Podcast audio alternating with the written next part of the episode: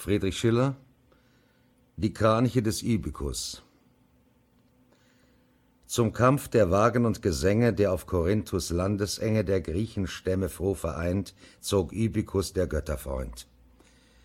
Ihm schenkte des Gesanges Gabe der Lieder süßen Mund Apoll. So wandert er an leichtem Stabe aus Regium des Gottes voll. Schon winkt auf hohem Bergesrücken Akrokorinth des Wandrers Blicken, und in Poseidons Fichtenhain tritt er mit frommem Schauder ein. Nichts regt sich um ihn her. Nur Schwärme von Kranichen begleiten ihn, die fern nach des Südens Wärme in graulichtem Geschwader ziehen. Seid mir gegrüßt, befreunde Scharen, die mir zur See Begleiter waren. Zum guten Zeichen nehme ich euch. Mein Los, es ist dem euren gleich. Von fernher kommen wir gezogen und flehen um ein wirtlich Dach. Sei uns der Gastliche gewogen, der von dem Fremdling wehrt die Schmach und munter fördert er die Schritte und sieht sich in des Waldes Mitte, da sperren auf gedrangem Steg zwei Mörder plötzlich seinen Weg. Zum Kampfe muss er sich bereiten, doch bald ermattet sinkt die Hand. Sie hat der Leier zarte Seiten doch nie des Bogens Kraft gespannt. Er ruft die Menschen an, die Götter. Sein Flehen dringt zu keinem Retter, wie weit er auch die Stimme schickt. Nichts Lebendes wird hier erblickt. So muss ich hier verlassen sterben, auf fremdem Boden, unbeweint, durch böser Buben Handverderben, wo auch kein Rächer mehr erscheint, und schwer getroffen sinkt er nieder. Da rauscht der kraniche Gefieder, er hört, schon kann er nicht mehr sehen, die nahen Stimmen furchtbar krähen. Von euch, ihr Kraniche dort oben, wenn keine andere Stimme spricht, sei meines Mordes Klag erhoben. Er ruft es, und sein Auge bricht. Der nackte Leichnam wird gefunden, und bald, obgleich entstellt von Wunden, erkennt der Gastfreund in Korinth die Züge, die ihm teuer sind. Und muss ich so dich wiederfinden? Und hoffte mit der Fichte Kranz des Sängers Schläfe zu umwinden, bestrahlt von seines Ruhmes Glanz, und jammernd hören's alle Gäste versammelt bei Poseidons Feste. Ganz Griechenland ergreift der Schmerz, verloren hat ihn jedes Herz. Und stürmend drängt sich zum Brutanen das Volk, es fordert seine Wut, zu rächen des erschlagenen Mahnen, zu sühnen mit des Mörders Blut. Doch wo die Spur, die aus der Menge der Völker flutendem Gedränge, gelocket von der Spielepracht, den schwarzen Täter kenntlich macht? Sind's Räuber, die ihn feig erschlagen? Tat's neidisch ein verborgner Feind? Nur Helios vermag's zu sagen, der alles Irdische bescheint. Er geht vielleicht mit frechem Schritte jetzt eben durch der Griechenmitte. Und während ihn die Rache sucht, genießt er seines Frevels Frucht. Auf ihres eigenen Tempels Schwelle trotzt er vielleicht den Göttern, mengt sich dreist in jene Menschenwelle, die dort sich zum Theater drängt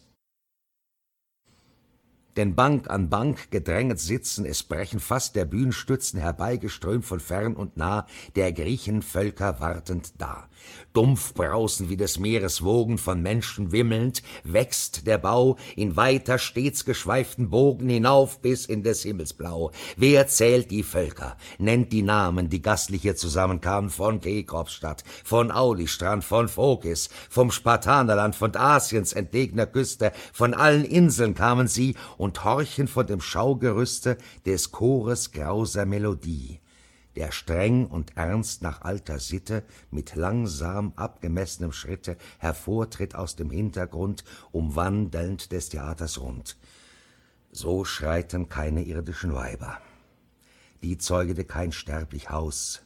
Es steigt das Riesenmaß der Leiber hoch über Menschliches hinaus. Ein schwarzer Mantel schlägt die Lenden.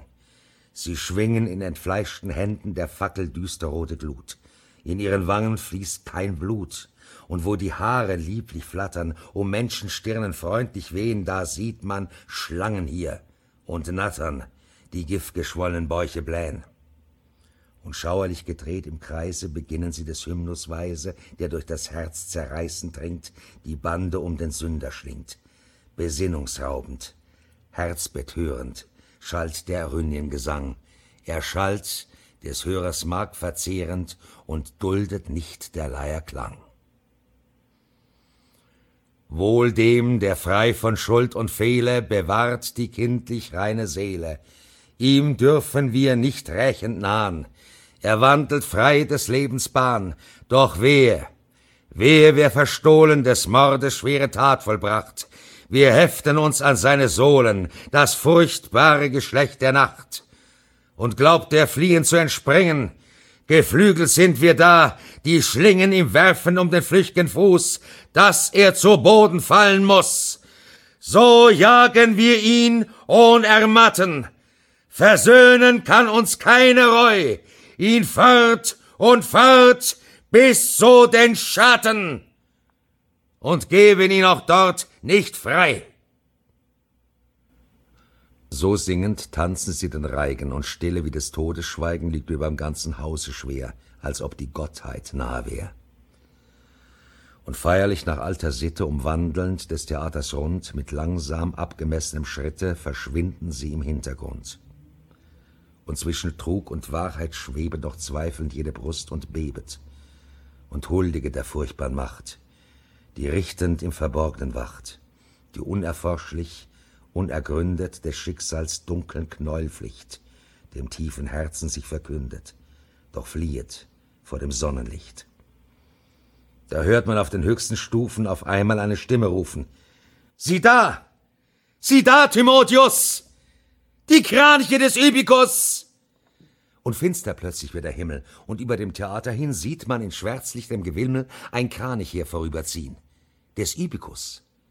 Der teure Name rührt jede Brust mit neuem Grame, und wie im Meere Well auf Well, so läuft's von Mund zu Munde schnell. Des Ibikus, den wir beweinen, den eine Mörderhand erschlug, was ist's mit dem? Was kann er meinen? Was ist's mit diesem Kranichzug? Und lauter immer wird die Frage, und ahnend fliegt's mit Blitzeschlage durch alle Herzen. Gebet acht! Das ist der Eumenidenmacht. Der fromme Dichter wird gerochen. Der Mörder bietet selbst sich dar. Ergreift ihn, der das Wort gesprochen, und ihn, an den's gerichtet war.